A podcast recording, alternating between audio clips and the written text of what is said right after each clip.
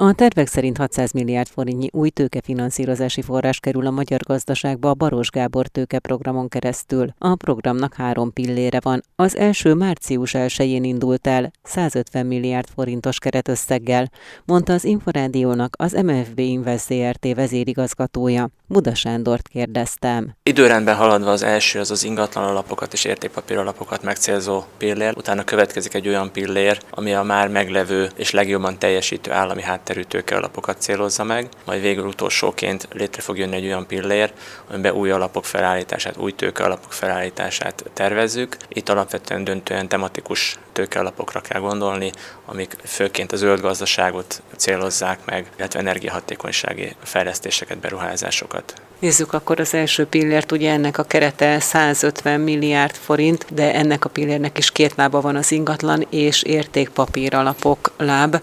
Milyen cél fogalmazódik meg ezzel a két lábbal? Alapvetően a gazdaságpolitikának azt a két kiemelt szempontját szeretnénk támogatni ezzel a két lábbal, amely a, egyrészt a beruházási ráta magasan tartását tűzi ki célul, másrészt pedig a nemzetgazdaság energiaigényességének csökkentését, és ezen keresztül az energia számla mérséklését. Ugye, ahogy az előbb is említette, ugye a, a két alprogram az ugye egyik az ingatlan alapokat célozza meg, és az ingatlan alapok feltőkésítésén keresztül olyan beruházásokat céloz, amelyek modernebbé és energiahatékonyabbá teszik a magyar ingatlanállományt, illetve az értékpapír alprogram esetében pedig a budapesti értéktősde népszerűségének és hát likviditásának a, a növelésén keresztül a hazai kibocsátók, kibocsátói aktivitás javulását szeretnénk elérni. Meddig lehet jelentkezni ezekre a programokra, illetve erre a programra, az első pillérnek a programjára? A program első pillére március 1-én jelent meg a kiírás,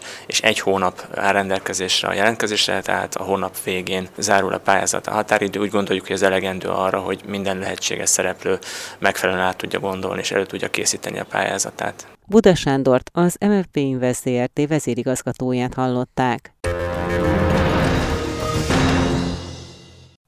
Az új tőkeprogram megvalósítása már a Nemzeti Tőkeholding keretében zajlik. A társaság feladata az állami hátterű tőkealapok tevékenységének összefogása. A működését 2023. január 1-én megkezdő ZRT már elvégezte az állami alapok eddigi teljesítményének kiértékelését. Jelenleg 55 tőkealap koordinálását végzi. Katona Bencét, a Nemzeti Tőkeholding vezérigazgatóját arról is kérdeztem, hogy milyen szerep jut a tőkebefektetéseknek és a különböző tőkeprogramoknak a vállalatok és átételesen a gazdaságok működésében. A Nemzeti Tőkeholding, miután megalakult, felülvizsgálta a meglévő alapok, illetve az alapkezelők által nyújtott teljesítményt. Ezek az alapok részben a Magyar Fejlesztési Bank, részben pedig az Exim Bank által kerültek finanszírozásra. Összességében megállapíthatjuk, hogy az alapok a kihelyezési tervüknek megfelelően haladnak, közel 50%-át a jegyzettőkének már kihelyezték. Összességében egyébként ez körülbelül 3000 milliárd forint, amit a Magyar Fejlesztési Bank és az Exim Bank által finanszírozott alapok kezelnek, és azt láthatjuk, hogy abból a körülbelül rendelkezésre álló 3000 milliárd forintból már a fele kihelyezésre került. Nagyon fontos az, hogy ezek a belföldi magántőke alapok alapvetően olyan beruházásokat hajtanak végre, amely a magyar gazdaság versenyképességének a kulcsa és motorja. Láthatjuk egyébként, hogy egy államnak a gazdasági fejlettségével nagyon szorosan tud korrelálni az, hogy egy gazdaság mekkora forrást, volument tud magántőke befektetésekre allokálni, és mekkora összegben tudnak magántőke befektetések megvalósulni a piacon. Ebben a közép-kelet-európai régió még le van maradva az Európai Uniós átlaghoz, összehasonlításképpen a régióban, illetve Magyarországon is közel a GDP 0,2%-a évente vagy a legutóbbi évben, amit magántőke befektetések tudtak megvalósulni, szemben az európai átlag ami 0,8% a GDP-hez viszonyítva. Azért nagyon fontos, hogy ezeket a alapokat ösztönözzük, és a Nemzeti Tőke Holding a 600 milliárd forintos keretösszegű Baros Gábor tőkeprogrammal hozzá tudjon járulni a magyar vállalatok beruházásának aktivitásához, hogy el tudjuk érni azt a GDP növekedési célt, amelyet a kormány tűzött ki az idei évre, elkerüljük a recessziót, és olyan versenyképes vállalatokat tudjunk felmutatni, amelyek ebben a helyzetben is export bajnokok tudnak lenni, hiszen a magántőke befektetések célpontja támogatja pont azon vállalatok, amelyek elsősorban komoly fejlődéssel és nagy növekedési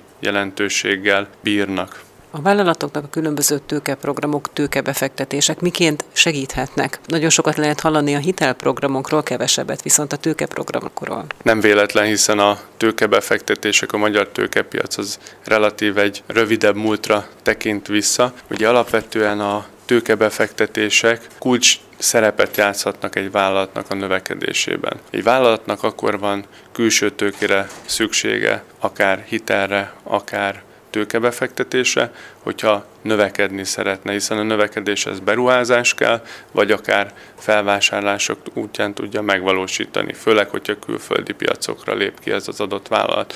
Ugye hitelt a vállalatok az elmúlt években könnyen tudtak bevonni különböző programok útján kedvezményes kondíciókkal, viszont a mostani inflációs környezetben, kamat környezetben ugye nagyon megdrágultak a hitelek is, ezért volt nagyon fontos lépés, hogy a Baros Gábor programon belül egy hitelláb megszületett 700 milliárd forint keretösszeggel, és emellé pedig egy olyan tőkelábat biztosítsunk, ami a vállalatoknak a saját tőkéjét, az önerejét tudja biztosítani.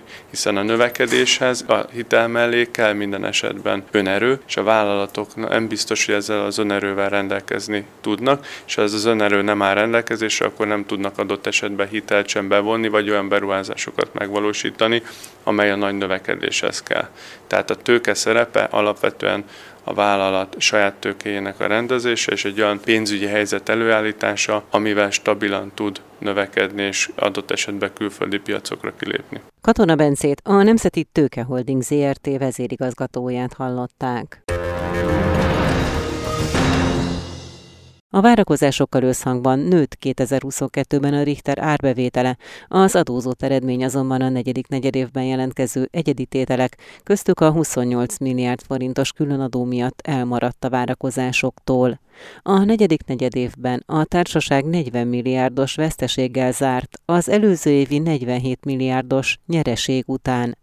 A társaság vezérigazgatója elmondta, hogy ha hosszabb távon is fennmaradna a különadó, akkor egy olyan nemzetközi vállalat, mint a Richter a helyzetet úgy is megoldhatja, hogy máshová helyezi az adó alapját. Orbán Gábort kérdeztem. Az alapfolyamatok szintjén nagyon eredményes volt az egész év, negyedik negyedévet is ideértve folytatódott az árbevétel emelkedése, árfolyam hatásoktól eltekintve is. Az év végén, az utolsó hónapokban megfordult a számunkra kedvező tendencia, és egy olyan árfolyam szinten zártuk az évet nagyjából, mint ahol elkezdtük, aminek az lett a következménye, devizárfolyamokra értem természetesen, olyan devizárfolyamok mellett zártuk az évet, mint ahol indítottuk, és ennek az lett a következménye, következmény, hogy a pénzügyi egyenlegünk az utolsó hónapokban jelentősen romlott. Ezen kívül az alapfolyamatokban Folytatódott az a kedvező tendencia, a növekedés és a termékportfólió építése. Mindez egy olyan inflációs környezetben történt, ahol a költségeknek a kordában tartása egyre nagyobb feladatot jelentette, hogy az év vége felé közeledtünk. Emellett kaptunk negyedik negyed évben egy különadót, arra az árfolyam nyereségre hivatkozva, ami átmenetileg kétség kívül kimutatható volt a harmadik negyed év végén. Most, hogy ez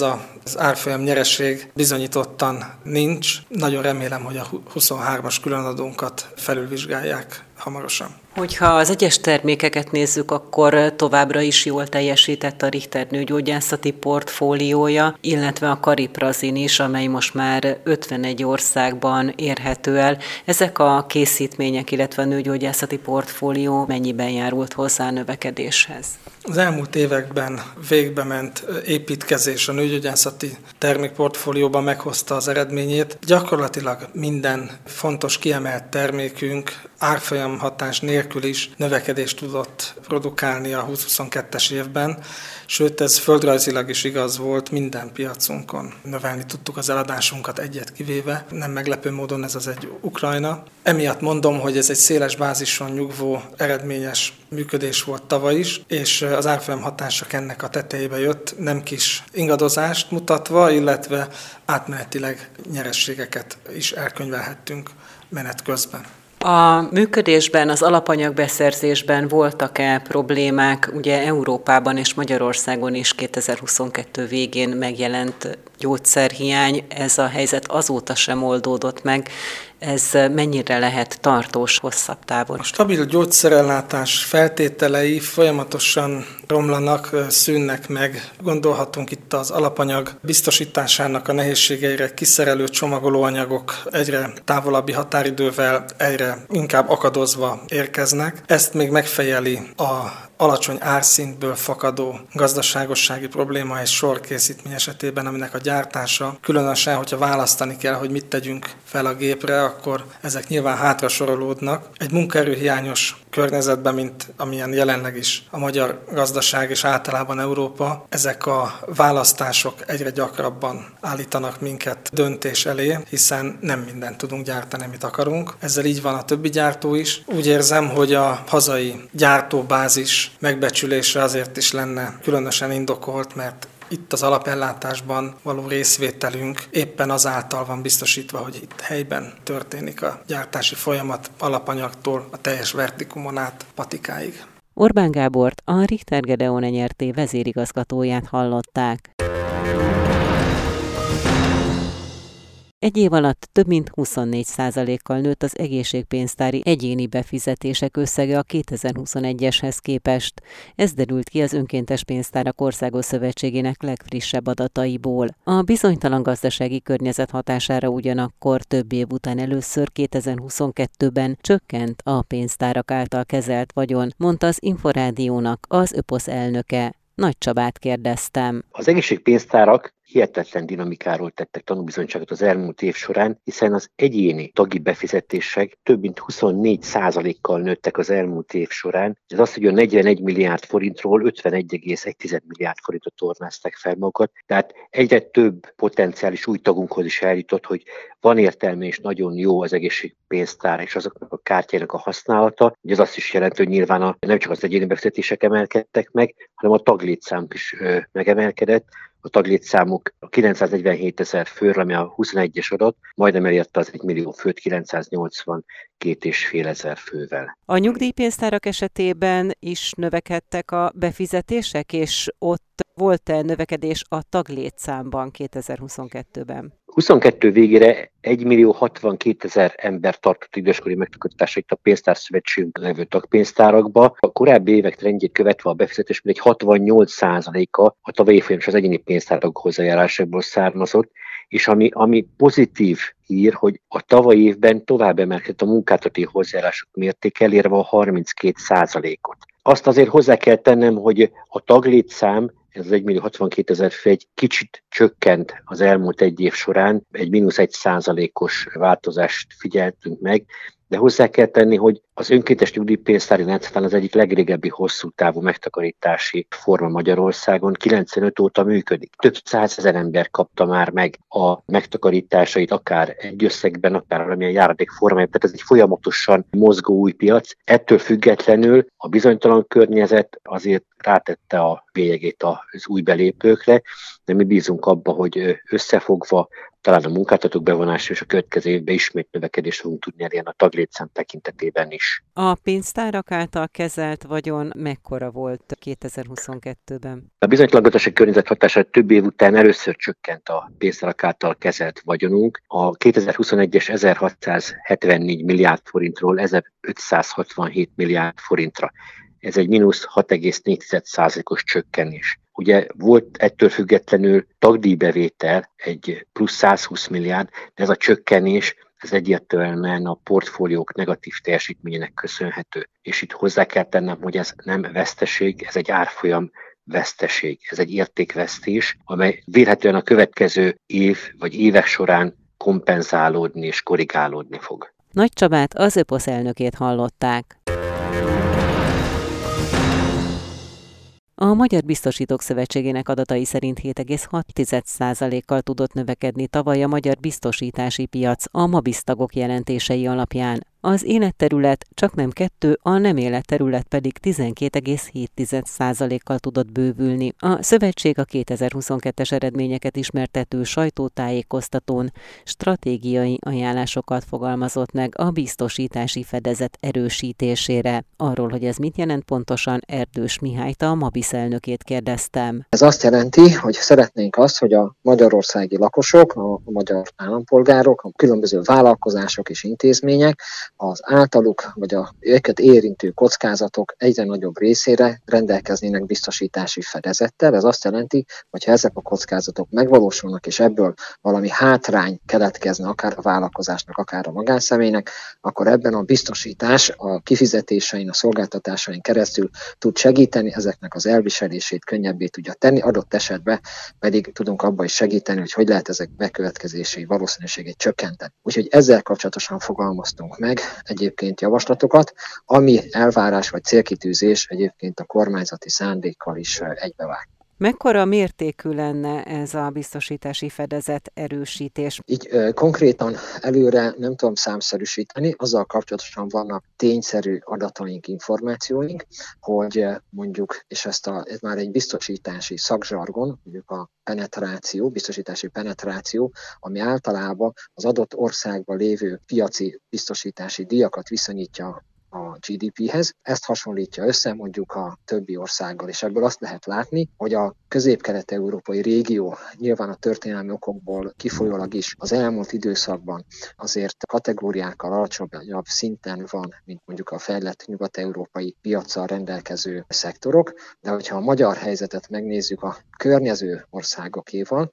tehát a régióban tartozó országok piacokéval, akkor is azt látjuk, hogy még van tere annak, hogy a, ez a magyar penetráció az növekedjen és erősödjön. A tavalyi évben a magyar biztosítási piaca MABIS tagjainak jelentése szerint tudott növekedni? Hogyan teljesített? Igen, a MABIS adatai szerint, a tagbiztosítók adatai szerint a tavalyi évben a piac díjbevétele az 7,6%-kal növekedett. Ugye ez sajnálatos módon nem érte el a általános inflációt, ugye 14,5% volt a tavalyi átlagos infláció a KSH adatai szerint. Ugye ez azt jelenti a biztosítás esetében, hogy egyrészt maga a működés is olyan, hogy nem tud egyik napról a másikra egy-egy ilyen igazítás, inflációs, akár díjemelés is megtörténni. Ugye azért szükséges ez, hogy közben a fedezet, amiről amiről szól a biztosítás, vagyis hogyha kár ér minket, akkor megfelelő szintű olyan kifizetést tudjon az ügyfél kapni a biztosítótól, ami tényleg az adott helyzetbe számára ténylegesen felmerő költségeket tudja kompenzálni. Tehát ez 7,6% volt, ami az élet és nem életbiztosítási területen a két fő ágazatunk különböző mértéket öltött. Az életbiztosítások esetében 1,9%-os növekedés jelentett, a nem életbiztosítási területen pedig 12,7%-ot. Erdős Mihályt, Alma biszelnökét hallották. 2022. negyedik negyedévében csökkent itthon a beruházások volumene. Az előző év azonos időszakához viszonyítva 6,3, az előző negyedévhez képest pedig 5,5 százalékos a csökkenés derült ki a Központi Statisztikai Hivatal adataiból. Az Erste Bank elemzője azt mondta, hogy a kedvezőtlen adatot a költségvetés, a háztartások, valamint a vállalkozások egyaránt csökkenő aktivitása alakította. Nagy Jánost kérdeztem. Itt két szempontot tartok értelmesnek jobban szemügyre venni. Az egyik az a gazdálkodás forma szerinti megoszlás. Itt az látszik, hogy a legnagyobb visszaesés a költségvetési szerveknél, tehát az állami beruházások terén történt. Itt közel 30%-os volt a visszaesés, míg a vállalkozások, a nagyobb vállalkozások körében ez mindössze 2,7%-os mérséklődést regisztráltak. Illetve másik oldalon nemzetgazdasági ágak szerint bontva, amit lényegesnek tartok, az az, hogy az ingatlan ügyletekhez kapcsolódó beruházások csökkentek a, a legkevésbé. Ez 2,8%-os mérséklődést jelent, amit ugye nagyban támogatott az év végén kifutó állami támogatásoknak a hatása, és ami kifejezetten pozitív még ebben a környezetben is, hogy a feldolgozóiparban pedig kétszámjegyű volt a bővülés még az utolsó negyed évben is. Ez például az akkumulátorgyártáshoz köthető beruházásokhoz kapcsolódhat. Nagy Jánost, az Erste Bank makrogazdasági elemzőjét hallották.